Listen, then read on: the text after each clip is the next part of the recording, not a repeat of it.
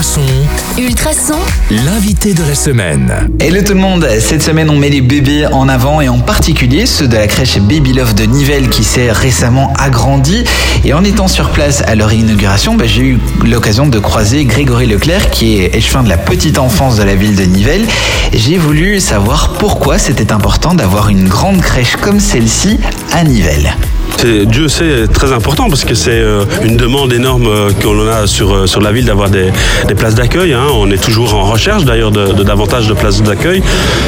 Même si on, a, on peut quand même se, féliciter à Nivelles d'avoir un beau taux de places d'accueil, il en manque quand même de toute façon.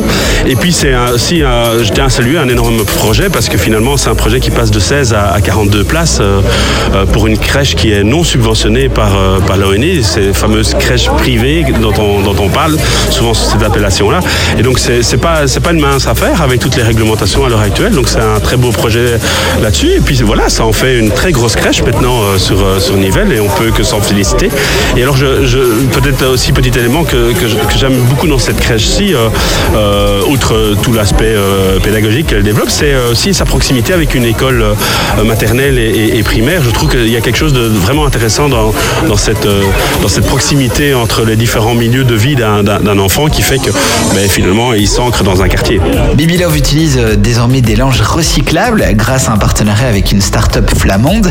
C'est une grande première en Wallonie puisqu'il y en a seulement 8 des crèches euh, en Wallonie donc, qui euh, en utilisent ici contre 500 en Flandre.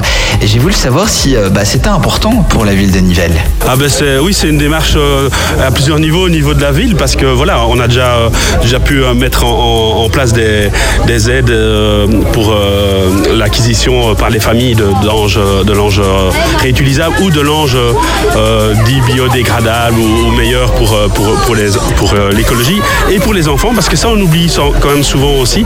On a parfois l'impression que ce sont des démarches qui sont faites pour, euh, pour l'environnement, mais c'est aussi des démarches qui sont faites dans un premier temps, surtout pour les enfants, parce que euh, dans tous ces types de langes, qu'ils soient réutilisables ou alors qu'ils soient euh, euh, faits avec de meilleurs composants plus naturels et qui permettent une meilleure euh, biodégradation par la suite, et c'est le cas ici des langes utilisées chez Babylove, c'est qu'il y a moins de substances nocives et donc les, fesses des bébés sont moins en contact avec ces substances-là, et donc là pour la santé des bébés c'est hautement important. Et alors aussi, comme me l'a- soulevé une fois euh, une puéricultrice, c'est également important pour la santé des puéricultrices qui manipulent en fait ces langes avec des produits euh, tout au long d'une carrière. Et donc c'est aussi euh, quelque chose d'important là-dessus.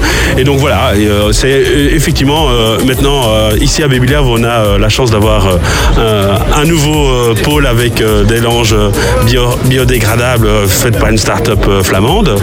Euh, et alors bah, j'en profite pour souligner qu'il y a une phase de test aussi avec des langes réutilisables qui se fait euh, dans une autre crèche sur Nivelles. Et donc voilà, on essaie diverses solutions parce qu'il n'y a pas qu'une solution unique. Je pense qu'il y en a plein. Après Grégory Leclerc, c'est Joël Golamoli qui sera avec nous demain. Il nous parlera de sa société Woosh et surtout des fameux langes recyclables euh, qui rendent la crèche Baby Love, comme d'autres, bah, désormais plus verte. Journée à vous et on se retrouve demain.